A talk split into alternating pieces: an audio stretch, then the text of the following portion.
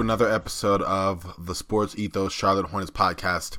I'm your host, Corban Forge. Follow me on Twitter at Corban NBA. This is a Sports Ethos presentation, so check out Sports Ethos on Twitter at Sports Ethos, online, sportsethos.com. Need me to spell it? I got you. S P O R T S E T H O S. Listen, y'all, coming in post game, Charlotte Hornets gave an valiant effort, an excellent fight, came back after multiple heat waves, mounted multiple rallies of their own, but in the end, they just fell short as they lost to the Miami Heat 116 to 114. It was a pure heartbreaker of the highest degree here. Um, the Hornets now are 7 and 14 on the season, and you know what? That's kind of depressing, but what wasn't was the game. The Hornets started off really well. Um, I like the fact I was looking in my notes when we first did the pregame show on this was how the Hornets would look with Terry Rozier, who's been playing really well as the starting small, uh, starting point guard rather, um, tallying up good points, but also getting really good assist numbers in addition to that. And so, starting five for the Hornets was Terry Rozier, Brandon Miller, Gordon Hayward, Miles Bridges, and Nick Richards, who got the start in place of Mark Williams, who y'all knew was out because of a back injury. So, I definitely was interested to see how that was going to go. Um, and it went really well. I think uh, initially the Hornets were really intent on trying to force the ball inside. That led to a number of turnovers. Miami capitalized on a few of those. Um, PJ Washington got going um, later on in the in the first, and then Ish Smith came in and he started for uh, ter- he didn't start for Terry Rozier. He took over for Terry Rozier for a bit, and then played alongside him. Um, I like the defense from. Uh, Miles Bridges on Jimmy Butler early, especially forcing a tough air ball in the, early in the first. And you know, JT Thor came in and got some minutes. He had to because Miles Bridges ended up getting two um, early fouls, and so that was kind of my initial thoughts from the first quarter. The second quarter, Miami opened up a little bit more of a lead. They found some more consistency. Um, you had guys knock down some more shots, and so um, at the half, uh, Hornets were down by just a bit, but they came back and mounted uh, a good rally in the third for a moment before the Heat regained control, and then came back and mounted a really good rally in the fourth. Um, and that's what made the nip and tuck game that it was. And I gotta say, what I definitely liked was the minutes by Terry Rozier, who again another solid game, 34 points, 13 assists, uh, had uh, the three pointer to tie the game and send to overtime come just short. Uh, and it was a half court heave. He was 10 of 17 from the field, 8 of 13 from 3. Um, he alone accounted for 8 of the 17 threes the Hornets took. And they took 41 of them. They made 41% of those, but they took 41. Um, and so I definitely like that. And the format we're doing this, by the way, is things I liked, then things I didn't like, and then we'll look to the next game, right? So Terry Rozier, his game was great. Another guy who I thought played well, um, you could say the forward tandem in general. Um, and that's both Miles Bridges, Gordon Hayward, and PJ Washington. Uh, Miles Bridges played solid. He had 18 points, four rebounds, uh, seven to 14 from the field, two of six from three. Definitely. Um, wish he was more aggressive on the glass. He got two quick fouls early and only picked up one more for the one more for the rest of the game, but um, it did seem to impact his rebounding a little bit. Um, Gordon Hayward had 17 points, six rebounds, seven assists, uh, seven to 12 from the field, two big and ones for when they came uh, at the juncture of the game for the Hornets. One of three from three. He was two of four from the free throw line, but I thought he had a solid all around game as well. And then PJ Washington off the bench. 5'11 from the field for 15 points and 8 rebounds, 3 assists, 2 of 6 from 3, knocked down a big 3 late in the fourth that really had kept the Hornets kind of lingering around, so that was cool to see. Um, ultimately, those are those are the players I like. The player that I thought had a solid game overall, Brandon Miller. Love the way that he continues to have very little conscience when he plays the game of basketball. He was only 6 of 14 from the field, but he was 3 8 from 3. And he missed some shots in some pivotal moments, but then came right back, got a similar situation, took this exact same shot, and, and was a lot more effective the second time around. Ended with 16 points, 4 rebounds, and 2 assists. Did battle foul trouble. You know, he was switching between Jimmy Butler and Kyle Lowry. It was it was rough. Um, but he didn't foul out in 30 minutes of action, so I thought he was solid there.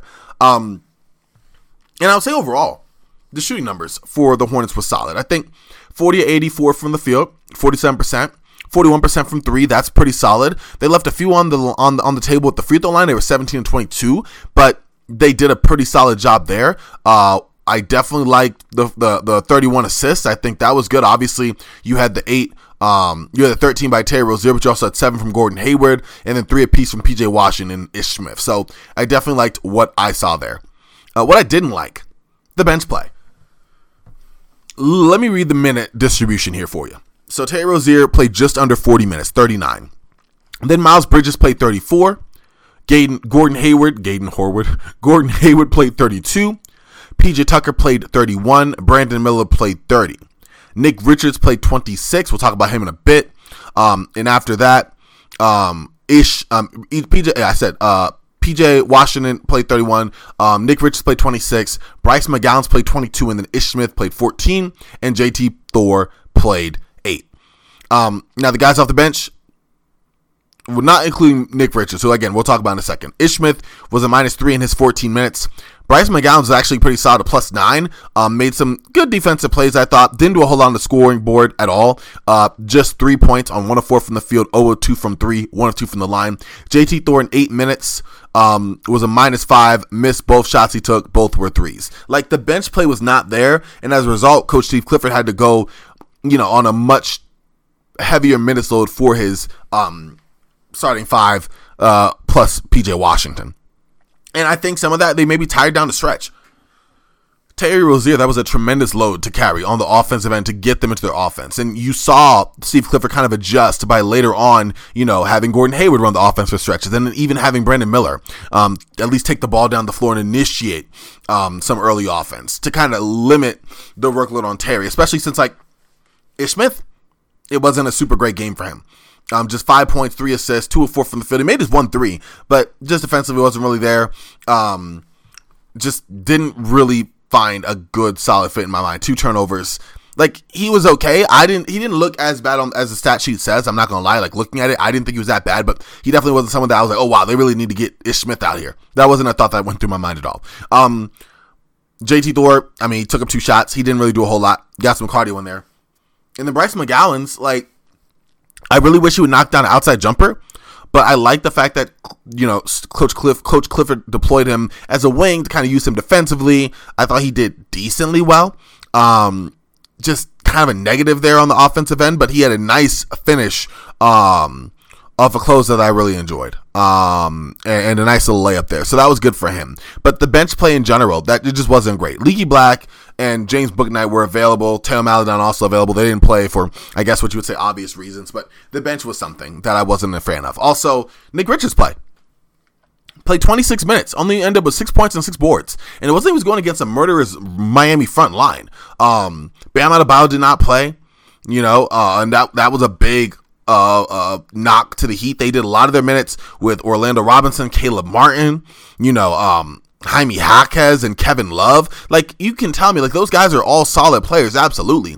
But, like, Nick Richards, come on now. Like, Caleb Martin got more rebounds than Nick Richards. Duncan Robinson got more rebounds than Nick Richards.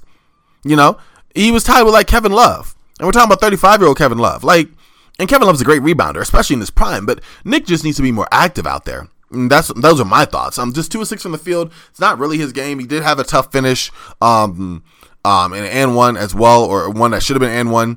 Um, but no, I just didn't uh, like the way he played. Minus 14 in his minutes on the floor. I thought he could have been much more impactful against a depleted Miami front line. Um, because with the loss of Bam, Bam Adebayo, like that, that's a huge hit, and I don't think he took advantage of that. And I guess you could say to a bigger extent, the bigs didn't really step up for the Hornets. I mean, yeah, you have Miles Bridges playing bigger and PJ Washington playing bigger, and there was some small ball five going on for sure. And I definitely liked what PJ Washington brought on the boards, um, as well as uh, Gordon Hayward, aside from Richards. But there wasn't a lot of rebounding there for the bigs. Like JT Thor didn't get any rebounds in his time on the floor, none. You know, a lot of the rebounds that you did get came from PJ. You had a few from Miles, but a less than stellar game for him. You had the six from Richards, you had the six from Hayward, and that was about it. Not a whole lot else there. So just 43 rebounds to the Miami Heat's 53. Not good. And Miami, you know, they won the battle in the paint and they won the battle on the glass. Um, and a lot of that, yeah, like Mark Williams being out the lineup is, is huge, and Charlotte being forced to play small ball with PJ Washington at the five does lend itself to those things happening. But like Nick Richards has more size, and had he asserted himself a little bit more, I'm sure he would have got more run, and that just did not happen. And so that's something that you have to say, um, that you have to call out. But yeah, the Heat, they got solid contributions all throughout the lineup compared to Charlotte's. And because of that, and their domination inside, they controlled the game through most of the first three quarters. Like I said, leading by as many as 14. Miles Bridges hit a three at the buzzer at the end of the third, and that sparked that strong start to the fourth, which allowed, you know, Charlotte to get back in the game. Tay Rozier, like I said, he was a big reason why Charlotte was even there in the first place and had the hot hand in the second half. He had, um, 13 or 14 points in the fourth quarter alone.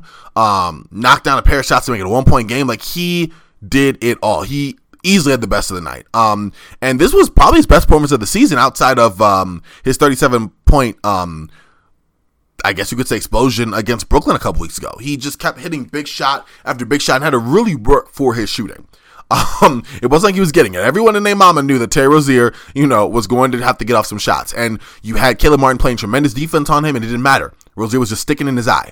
No matter who was guarding him, he was really getting it in. So you definitely love to see that. Um, but yeah, I just I thought that was really really interesting. And also, by the way, a little random note here. Um, at the end of the first half, Terry Rozier moved past the legendary Muggsy Bogues for six on the Hornets' all-time scoring list with five thousand five hundred and thirty-three points. So from one future legend to another legend, I guess you could say maybe.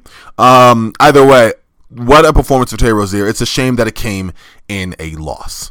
Uh, looking at what's next for Charlotte, it's okay. They have rematch against Miami two days from now in Miami. So we'll see if you can get a better game from Nick Richards. Um, one thing I will definitely be looking at is how much can Charlie continue to ride Terry like this because he's had some heavier minute loads and has to have had some heavier scoring loads as well. How long, how much longer can that be sustained? That is something I'm very curious about. Um, aside from that, you know, can Gordon Hayward continue his fine play? He's been on a heel the last five games. I've really enjoyed what I've seen from him. This is a solid all around game for him, but Terry needs help, and I think that will be good. And then also Miles Bridges, who's had a solid run of games since he's been back. You need a little more. Bottom line. Um, like the way that the Hornets shot the three ball. Can we get a little more of that? Obviously, we're not going to get 8 or 13 from Terry, but maybe we will. But who knows? But that would be cool to see. And then lastly, can we get something from the bench slash Nick Richards? Because he is part of the bench. Like, can Nick step up a little bit more? We don't know if Bam will be available or not. If he is available, then it just got so much tougher, and it's going to be a lot harder for the Hornets to ride PJ at the five. Just, just going to be a lot harder to do that. Bam's a problem.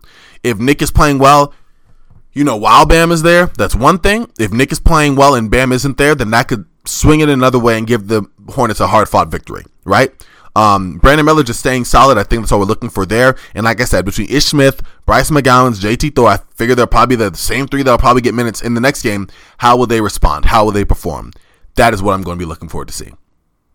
But yeah, that's really just it for a quick recap pod of this one. This was a really good game. I look forward to rewatching it, kind of breaking down a little bit more rotations and some of the coaching things I was catching here that I wasn't able to catch too well in real time. Um, that'll be interesting to watch back on. But thank y'all again for rocking with me on another episode of the Sports Ethos Charlotte Hornets podcast. I definitely appreciate you. You will hear back from me soon after the rematch in Miami, so stay tuned for that. Make sure to follow me on Twitter at Corban NBA. Make sure to check out Sports Ethos on Twitter at Sports Ethos online, sportsethos.com. But until next time, y'all, I appreciate y'all. I hope wherever you're listening to this, whatever time it may be, that you have a good rest of your day or evening. And as always, let's go Hornets.